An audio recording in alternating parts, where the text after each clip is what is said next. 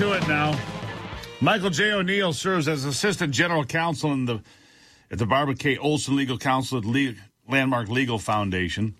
Landmark Legal Foundation has spoken up about uh, the leak on the Dobbs case from the Supreme Court. Michael, good to have you here. No, I'm ahead of myself. Whoopsie. I'll get back to him. All right. Uh, you know, it's what happens sometimes when I don't read closely. It's okay.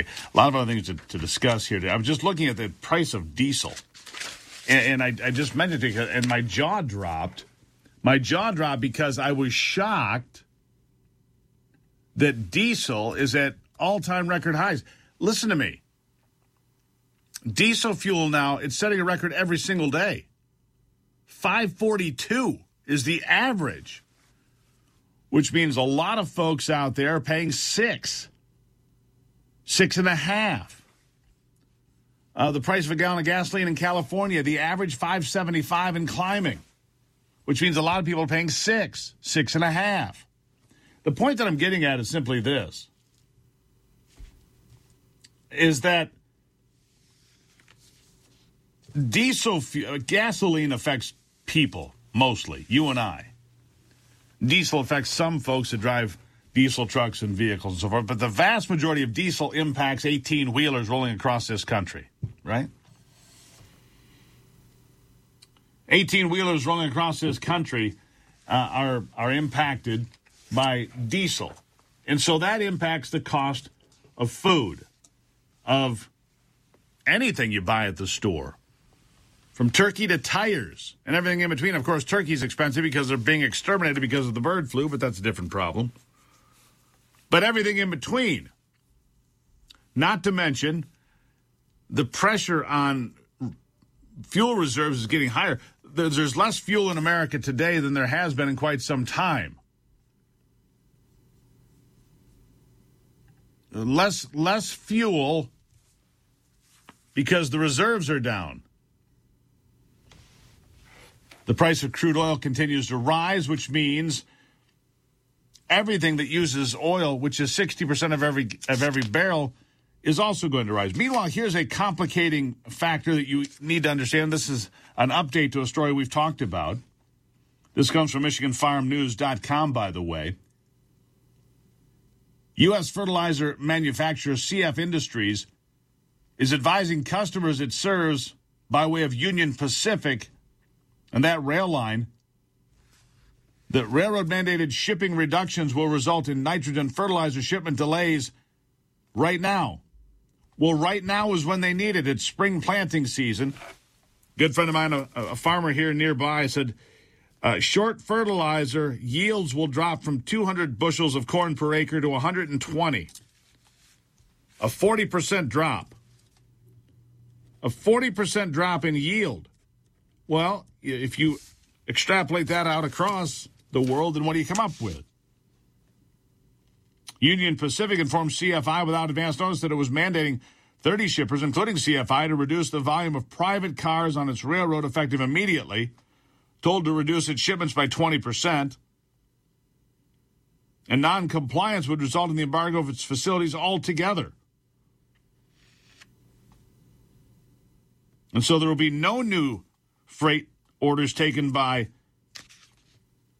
CFI, CF Industries, the U.S. fertilizer manufacturer. There will be no new business orders taken if it involves Union Pacific. That affects three quarters of the country.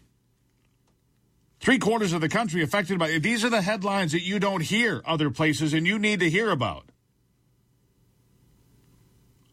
CFI is the largest producer of urea, UAN, which is urea ammonia nitrate, and diesel exhaust fluid. You know the stuff you have to put in the in the vehicles. The, the CFI, the largest producer of urea, UAN, and DEF in North America.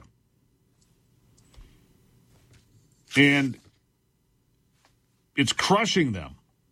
It could not come, this announcement could not come at a worse time for farmers. Additional fertilizer needed to complete spring applications may not show up at all. An arbitrary restriction on just a handful of shippers And Union Pacific is jeopardizing farmers, harvests, and increasing the cost of food for everyone.